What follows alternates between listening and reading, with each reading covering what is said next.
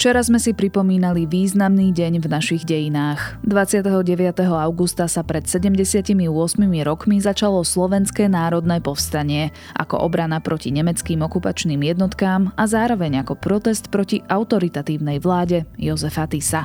Pri tejto historickej udalosti vám predstavíme príbeh dvoch žien, ktoré sa počas druhej svetovej vojny zapojili do odboja. Jedna do domáceho, druhá do zahraničného. Obe mali židovský pôvod a pravdepodobne sa spolu spolu nikdy nestretli, ale spájalo ich toho viac. Spoločné mali najmä presvedčenie, že nemôžu len tak čakať na svoj osud, ale musia sa mu vzoprieť. A preto aj oni sami sa zapojili do boja za slobodu. A obe, žiaľ, spoznali aj tú najhoršiu stránku ľudáckého režimu a toho, ako sa vedel porátať so svojimi politickými odporcami.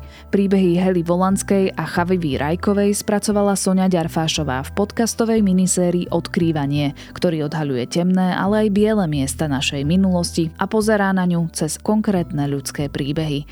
Ak sa vám bude podcast páčiť, nájdete ho vo vašej obľúbenej podcastovej aplikácii alebo na stránke podcasty.sme.sk.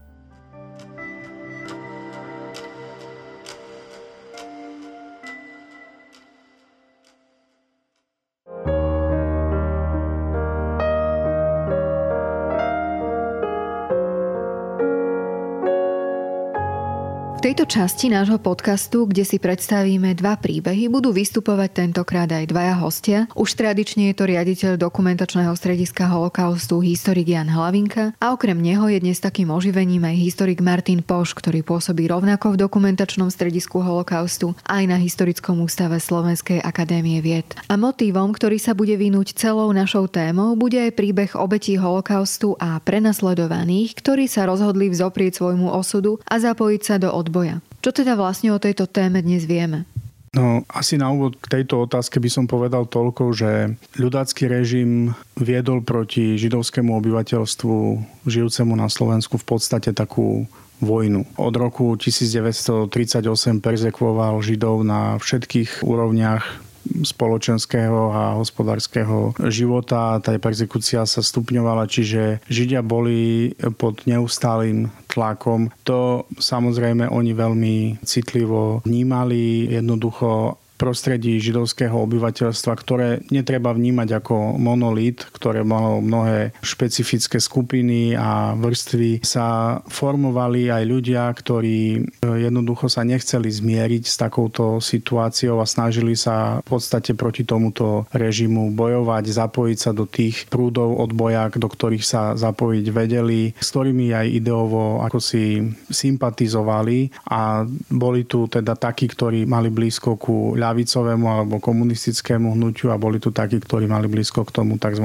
občanskému alebo demokratickému. Je tu jeden veľmi špecifický a silný moment, že v období deportácií Židia videli, kam až je schopný ľudácky režim vo svojej antisemickej politike zájsť a jednoducho u mnohých rezonuje bez ohľadu na to, v akom prúde odboja sú. Tá myšlienka, že radšej zomrieť so zbraňou v ruke, ako sa nechať vyviesť vo vagóne určenom pre dobytok do nejakého tábora na území okupovaného Polska. Nakoniec Donedávna to opakoval aj pán Alexander Bachnár, ktorý, pokiaľ si ja spomínam, vždy v našich rozhovoroch hovoril, že toto bolo jedno z hlavných hesiel, ktoré on ako jeden z účastníkov odboja v Novackom židovskom pracovnom tábore často počul a ktoré často zaznievalo. Do istej miery stále platí, že židovský odboj je pomerne málo spracovaný. Na Slovensku veľkú robotu urobila historička Zlatica Zudová Eva Lešková, ktorá pôsobí v Čechách. Vyšli nejaké memoárové práce.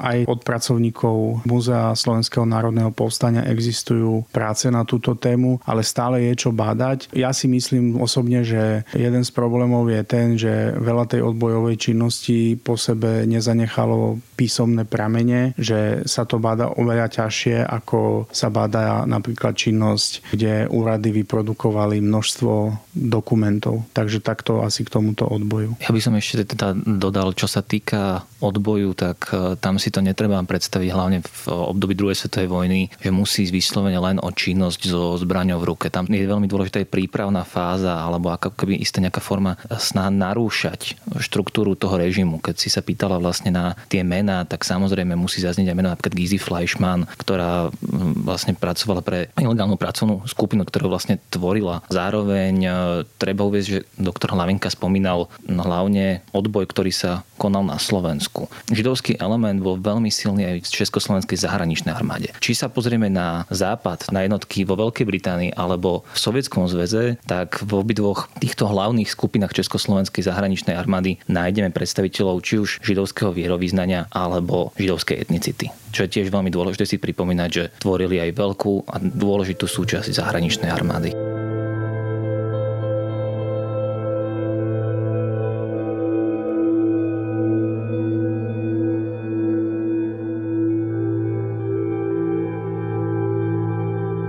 Tak ja sa veľmi teším, že v tom našom podcaste tentokrát budeme spomínať ženy. Prišlo teda aj na tú ženskú tému.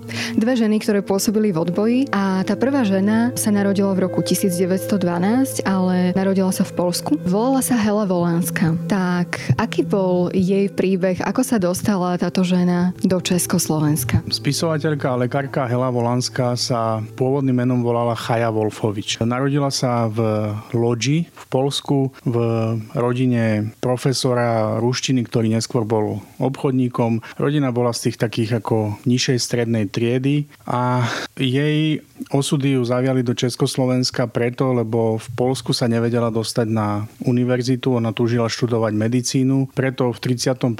roku to skúšala najprv na Karlovej univerzite v Prahe, ale podarilo sa jej zapísať až v Bratislave na univerzitu Komenského. Takže takým spôsobom sa vlastne dostala aj na Slovensko. Jej sa ešte tú medicínu podarilo vyštudovať, prichádzali tie pohnuté časy v roku 1939 slovenský štát. Traduje sa o nej, že vlastne to bola posledná židovská študentka, ktorá ešte Vojtech Tuka ako rektor odovzdával diplom, tak čo je na tom pravdy a ako sa vyvíjali jej osudy po roku 1939? Ako sa jej to dotklo? No treba povedať, že Hela Volanská študovala veľmi ťažko, pretože práve ako som spomínal, bola z chudobnejšej rodiny, nemala prostriedky, takže sa pomerne ťažko prebíjala. Musela pracovať, musela najprv byť čašničku, neskôr opatrovateľku malých detí. Študovala preto aj dosť dlho. Končila medicínu v roku 1940 na Lekárskej fakulte Slovenskej univerzity a práve na dekanáte jej vtedy povedali, že je posledná židovka, ktorá dostane diplom. Ona si na svoju promociu spomínala tak, že vlastne niektorí jej spolužiaci už prišli v gardistických uniformách a ďakovali Linkovej slovenskej ľudovej strane za to, že sa mohli stať lekármi. Napísala, že sa cítila ako na cudzej svadbe.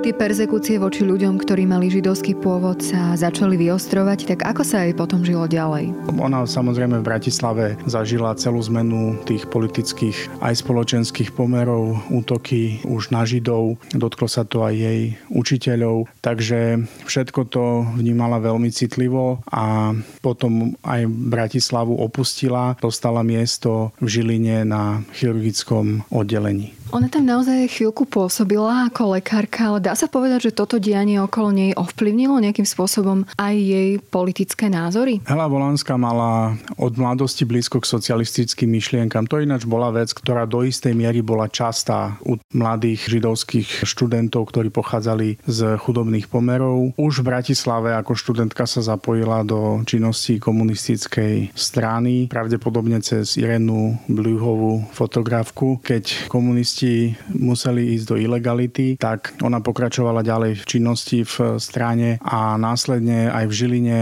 sa prejavila ako aktívna členka ilegálneho komunistického odboja s tým, že pomáhala napríklad, že ukrývala istého komunistického funkcionára po jeho úteku z Ilavy v Žilinskej nemocnici, chodila na rôzne schôdze, zrejme sa ešte aktivizovala tam aj inak. To sa je trošku stalo osudným, lebo počas výsluchov ústredňa štátnej bezpečnosti, teda tajná policia Tisovho režimu vlastne vytlkla z jedného z komunistov aj jej meno a v februári 1943 si po ňu príslušníci ústredne štátnej bezpečnosti prišli do nemocnice, vzali ju prakticky tesne po jednej e, operácii rovno z operačnej sály a odliekli ju najprv do väzenia v Žiline, neskôr do Bratislavy, kde ju podrobili zostrenému výsluchu, takže bola bytá, bola, keď omdlela, polievaná studenou vodou. E, naozaj zažila veľmi ťažké výsluchy a tie sa podpísali na jej zdraví. Mala neskôr kvôli tomu vážne zdravotné problémy a síce také, že sa dostavovali závraty a to bol jeden z dôvodov, prečo prestala sa venovať chirurgii, lebo ako vieme, chirurg potrebuje mať istotu v pohybe a, a v orientácii. Takže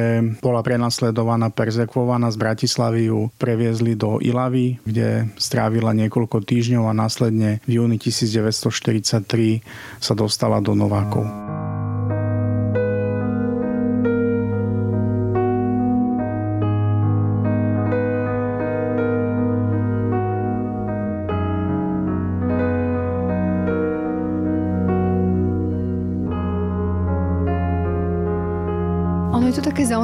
Mnohí hovoria, keď porovnávajú tie dve totality, že ten ľudácky režim nebol taký krutý ako ten komunistický, aj s takými názormi sa často stretávame najmä vo vzťahu k politickým oponentom. Keď sme spomínali tú Ilavu a tie Nováky, tak ako si možno ona spomínala na to obdobie, Ilava bola vlastne určená pre politických oponentov. Nováky bol zberný pracovný tábor, kde končili židovskí väzni. Odtiaľ sa v 42. roku aj deportovalo, čiže to bola medzizastavka smerom do nacistických koncentračných táborov. Vieme dnes povedať, ako ona vnímala to obdobie, keď bola internovaná na týchto dvoch miestach? Vieme veľmi presne, ako vnímala to obdobie, pretože napísala memoárovú knihu ako na cudzej svadbe, v ktorej sa tomu dosť e, podrobne venovala. Ťažko nesla tie výsluchy, ktoré boli spojené vlastne s bitkou a s e, takým vyslovene až týraním. Následne práve z tej Ilavy, ktorá bola politickým väzením ľudackého režimu pre jeho politických oponentov ju previezli do pracovného tábora pre Židov v Novákoch, kde sa v podstate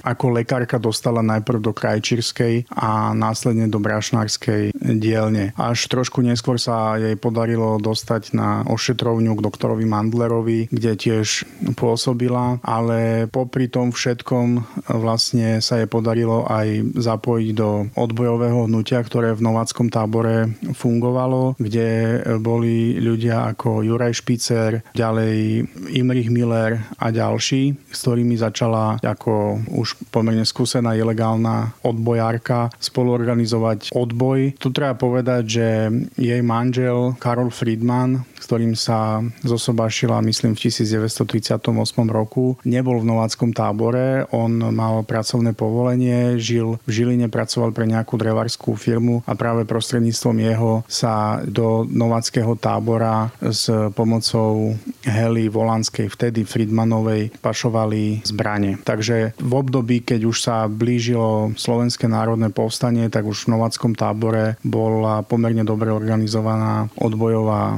bunka, ktorá keď vypuklo Slovenské národné povstanie, bola schopná vyzbrojiť zaradencov tábora a v podstate z Novákov odišla do povstania organizovaná židovská odbojová skupina, ktorú zaradili následne ku partizánom. Aj samotná Hela Volánska sa ako lekárka teda zúčastnila povstania, tak vieme dnes povedať, akú úlohu tam zohrala? Hela Volánska nastúpila do Slovenského národného povstania celkom prirodzene spolu s odbojármi z Novackého tábora. Pôsobila najprv ako lekárka na veliteľstve na zámku v Kuneráde, neskôr vstúpila do partizánskej brigády, ktorej velil major Popov a spolu s ním vlastne a s celou touto partizánskou brigádou, kde bola ináč politickou komisárkou dlhý čas, prešla to obdobie, keď už partizáni boli po potlačení vojenskom povstania v horách, čiže celú zimu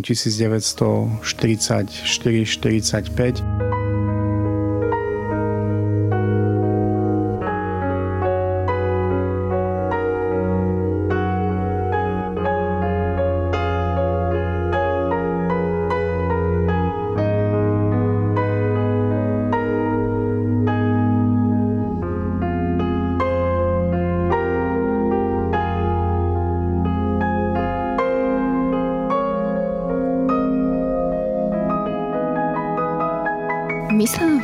Bode trošku zastavíme v tom príbehu a ja teda ešte poviem našim poslucháčom tohto podcastu, že dnes tu máme aj také malé oživenie, pretože okrem Janka Hlavinku z dokumentačného strediska holokaustu je tu rovnako ďalší zamestnanec dokumentačného strediska holokaustu a historického ústavu Slovenskej akadémie vied, historik Maťo Poš, pretože okrem Hely Volánskej, ktorá možno pre verejnosť je do veľkej miery neznáma, tak je tu ešte jedno meno, ktoré je oveľa známejšie, ktoré ľudia možno skôr poznajú, spájajú si s odbojom Chavi Varajková, ktorá je o vlastne dva roky mladšia od tejto našej prvej hrdinky Hely Volanskej. Narodila sa v roku 1914. Tak skúsme si povedať teda o nej niečo. Možno začneme tým, že aký bol jej život ešte pred vojnou, pretože ona potom neskôr odchádza. Tak ako si spomenula, Chaviva Rajková sa narodila v roku 1914 v Nadabule v Rožňave, s tým ale dnes si ju hlavne pripomína Banská Bystrica, kde vlastne aj dnes sa nachádza záhrada Chavivy Rajkovej. Súvisí s tým, že keď Chaviva mala 5 rokov, v tej dobe sa ešte vlastne nevolala Chaviva, ale volala sa Marta Rajková, tak sa jej rodičia rozhodli odsťahovať do Radvane, ktorá dnes sú súčasťou Banskej Bystrice a vlastne tu aj Chaviva, teda Marta vyrástla s tým, že v 18 rokoch vstupuje do hnutia Hašomer Hacajer, nakoľko ju oslovili myšlienky sionistického hnutia a vlastne prijíma aj meno Chaviva s tým, že išlo o pomerne netradičnú osobu, čo sa týka nejakých dobových požiadavok. Často v spomienkach nachádzame e, spomienky na to, ako vlastne už v období tento Chaviva jazdila po Banskej Bystrici na motorke, čo vlastne v tom období pre ženu bolo pomerne netradičná vec. A v tom taký najdôležitejší moment, ktorý, teda samozrejme okrem takých súkromných, ako bolo zosobášenie, tak jej práca v rokoch 1938 až 39 v Bratislave, kde spolupracovala s doktorom Oskarom Neumannom a už spomínanou Gizi Fleischmanovou, kde vlastne pomáhala, pripravovala dokumentáciu pre ľudí, ktorí mali záujem sa vysťahovať do Palestíny, kde vlastne aj ona na konci roka 1939 spolu so svojím manželom odchádza. Ona odchádza vlastne v čase, keď sa ten kolotoč rozbieha, začínajú prvé perzekúcie, potom to pokračuje. Ona je v Palestíne, ale nevolí si nejaký taký bezpečný život, ale ide zase do rizika. To ju asi vystihovalo, asi bola taká povaha a veľmi rýchlo sa zapája tam do odboja. Aké boli tie ďalšie cesty? Tam zase tá linka nie je úplne priama medzi odchodom do Palestíny a odchodom do odboja. Tam to súvisí hlavne aj s vývojom na frontoch druhej svetovej vojny. Ako tu máme krásne prepojenie tých veľkých a tzv. malých dejín,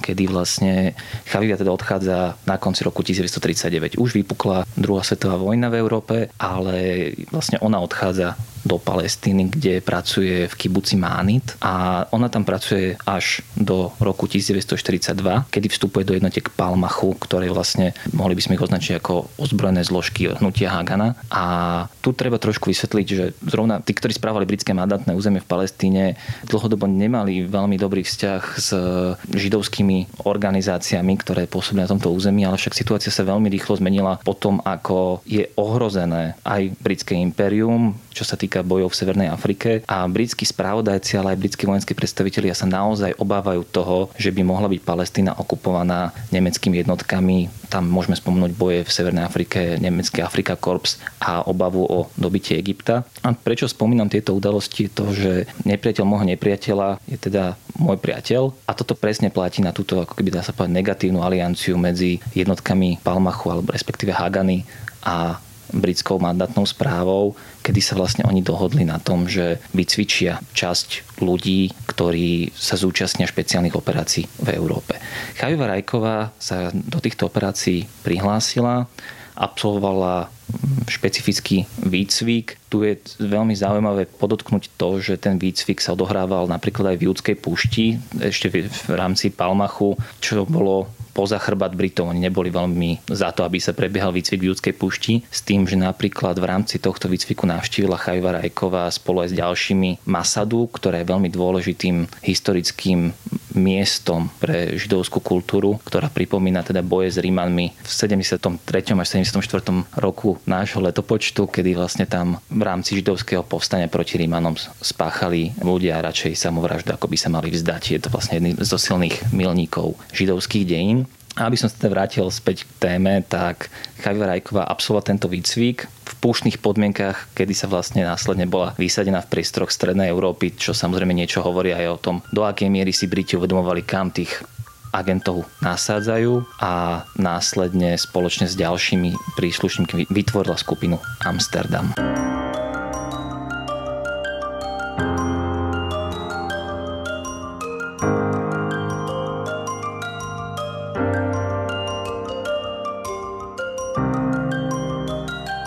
Tej skupine Amsterdam bola jediná žena. Navyše bola dôstojnička. Dostala sa opäť na Slovensko.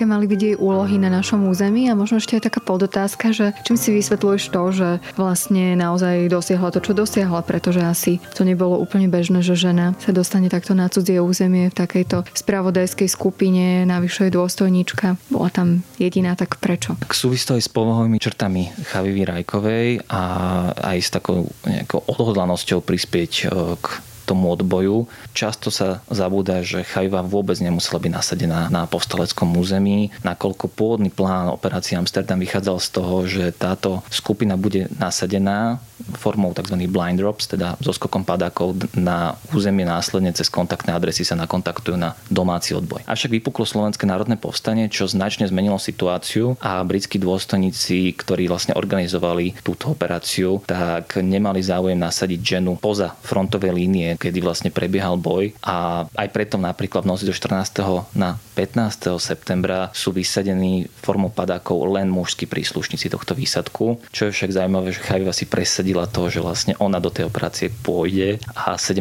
septembra 1944 prichádza na letisko 3 Duby spoločne aj s istými americkými zásobami. Čo sa týka misie Amsterdamu, sú tam môžeme to nazvať ako dve misie. Jedna je tá oficiálna, ktorou ju poverili dôstojníci MI9. Často sa uvádza, že išlo o SOE, ale v skutočnosti išlo o britskú tajnú službu Military Intelligence 9, ktorej de facto hlavným cieľom bolo vytváranie únikových trás pre spojeneckých vojakov, ktorí sa ocitli v zahraničí. A toto bola aj misia operácia Amsterdam, teda pomôcť čo najväčšiemu počtu zostrelených spojeneckých pilotov, ktorých mohli sústrediť na povstaleckom území a následne im pomôcť dostať sa do bezpečia. Jednak z toho dôvodu, že výcvik letca je pomerne časovo náročný, odhľadnúť od financií, ale výcvik kvalitného pilota v období druhej svetovej vojny trval 2 roky. Takže tam je pochopiteľné, že prečo mali spojenci záujem zachrániť čo najväčší počet pilotov. A toto bola tá oficiálna misia operácie Amsterdam. Tá neoficiálna, ktorou poverili týchto členov operácie židovskí predstavitelia v Palestíne, bolo získať čo najviac informácií o židovskom obyvateľstve a ak bude možné, tak aj pomôcť. Samozrejme, dalo sa pomôcť len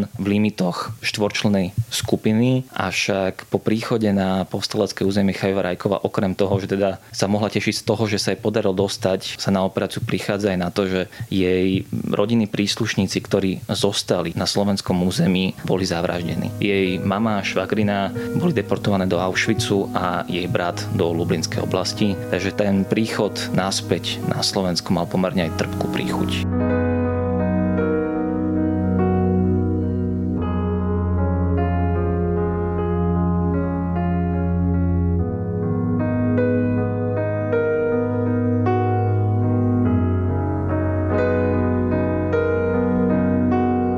Spôsobom vlastne zohrali oni ako skupina Amsterdam nejakú úlohu v odboji. Čo sa týka úlohy, tak podarilo sa im kontaktovať niekoľko desiatok spojeneckých letcov, ktorí odlietajú do bezpečia. Zároveň, čo sa často zabúda, tak Chajva Rajková bola aj pomocníčkou ostatným špeciálnym skupinám, ktoré sa nachádza na povstaleckom území. Kontaktovala sa s britskou misiou Windproof, ktorá pôvodne mala ísť do Maďarska, ale v konečnom dôsledku vytvorila oficiálnu britskú misiu na povstaleckom území ale taktiež pomohla materiálne aj výsadku Courier 5, ktorý bol organizovaný druhým oddelením Ministerstva národnej obrany v Londýne, teda Československým ministerstvom, ktorým vlastne pomohla získať napríklad rádiocentrálu, ktorou mohli vysielať svoje informácie, teda veliteľom tohto výsadku bol Imrich Erš. Že vlastne snažila sa pomáhať aj ostatným skupinám, nešlo len o to, že by mala záujem aj ostatní členovia výsadku len sledovať svoje ciele, ale naozaj kontaktovala aj ďalších predstaviteľov výsadkov. Ako sa potom vyvíjal jej príbeh ďalej, pretože Chaviu Rajkovú vlastne odhalili? Čo sa týka jej následujúceho osudu, tak po ústupe do hôr sa nachádzala z noci z 29.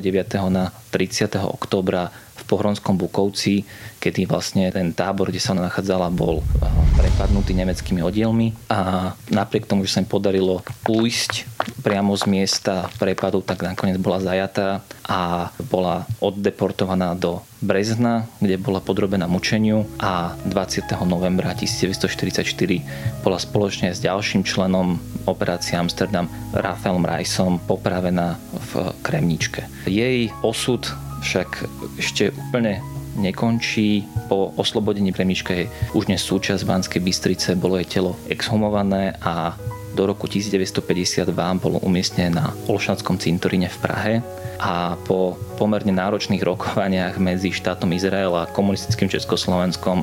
Bolo jej telo opätovne exhumované a prevezené na Herclov vrch v Izraeli, kde vlastne sú dnes pochovaní príslušníci špeciálnych operácií, ktorí boli židovského pôvodu a zúčastnili sa bojov druhej svetovej vojny, s tým, že Javier Rajk a Rafi Rice sú tí, ktorí tam majú napríklad umiestnené svoje tela, niektorí však tam majú iba svoje nejaké čestné pomníky, nakoľko ich tela nikdy nenašli, nakoľko boli napríklad zavraždení v koncentračných táboroch, ako bol napríklad Mauthausen, kde bol zavraždený ďalší príslušník operácie Amsterdam, Cvíbeniakov.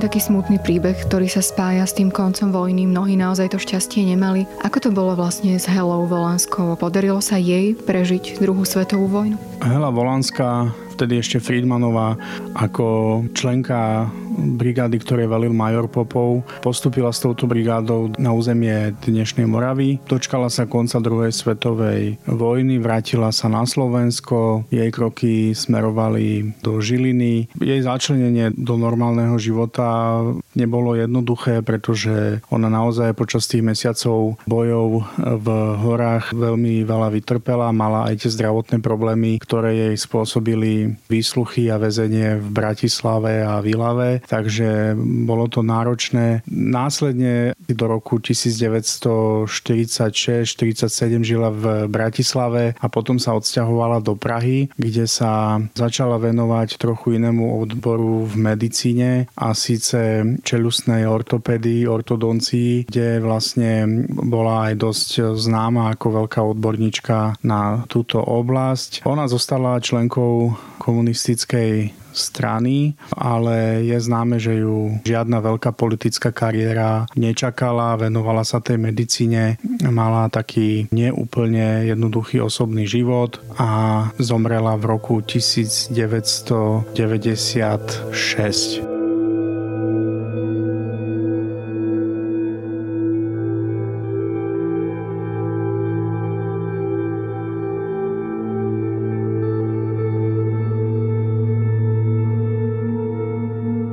mená, ktoré sme dnes spomínali, Hela Volanská, Chaviva Rajková, sa určite vyskytujú aj v spomienkach iných pamätníkov. Ten príbeh vlastne pokračuje ďalej. Ako si možno na ne spomínajú iní príslušníci odboja alebo ľudia, ktorí ich zažili, vieme to povedať? Ďaká spomienkam jediného preživšieho operácie Amsterdam, Chajma Hermeša, ktorý napísal publikáciu Operácia Amsterdam, Operácia Amsterdam, tak vďaka nemu vieme do istej miery rekonštruovať aj tie udalosti, ktoré stretli členov tejto misie a spomína, dalo by sa tam povedať na Chavu nie ako členku výsadku alebo teda veliteľku tohto výsadku, ale skôr ako priateľku, s ktorou sa poznali a zúčastnili sa nielen výcviku, ale naozaj veľmi rizikové operácie. A čo sa týka nejakého pripomínania si a ďalšieho, tak v posledných rokoch sa tá poznateľnosť príbehu Chavy Rajkovej a ďalších členov operácie Amsterdam značne zvyšuje. Máme k tejto problematike film, máme spomínanú záhradu v Banskej Bystrici, takže postupne sa príbeh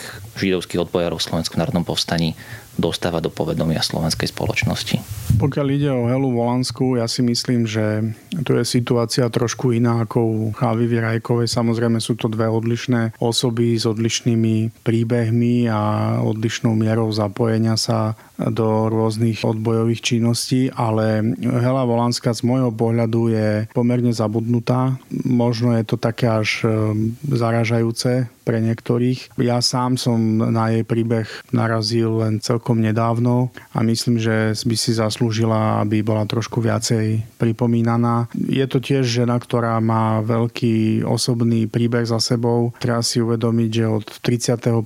roku sa v podstate pretlkala sama na Slovensku bola vlastne tu, keď v Polsku už okupovanom už naplno teda zúril nacistické konečné riešenie židovskej otázky. Prišla o e, rodičov v nejakom koncentračnom alebo vyhľadzovacom tábore a vlastne ostala sama v prostredí, ktoré nebolo ženám veľmi prajné, síce v prostredí vojenských operácií a partizánskych operácií, s tým, že aj vo svojich memoároch popisuje, že aj ako židovka to nemala v slovenskom národnom povstaní úplne jednoduché a že neraz aj od e, príslušníkov partizanskej brigády, v ktorej slúžila, v ktorej bola lekárka, si vypočula antisemické rôzne vyjadrenia. Takže určite tie činy treba pripomínať a treba si o nich vlastne možno trošku viac ešte toho aj preštudovať a niečo napísať.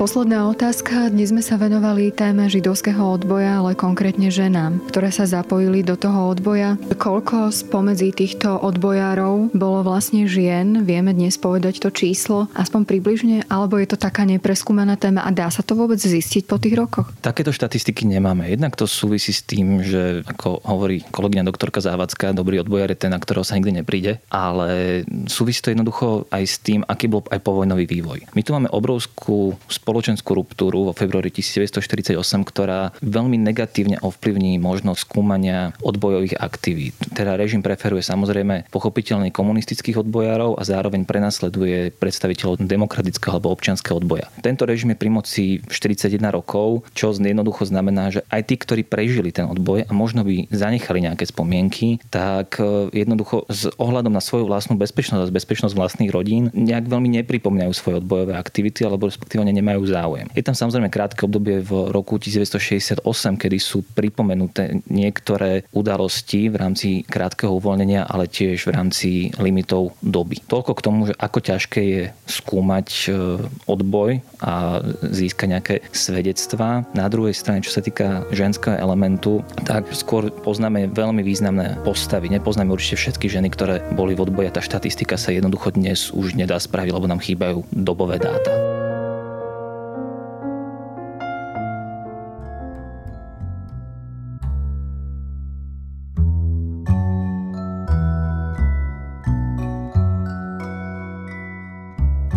Počúvali ste podcastovú minisériu Odkrývanie o príbehoch ľudí z čias druhej svetovej vojny. Podcast nájdete vo všetkých podcastových aplikáciách alebo na stránke podcasty.sme.sk. Štandardná epizóda Dobrého rána vyjde už zajtra. Zatiaľ do počutia.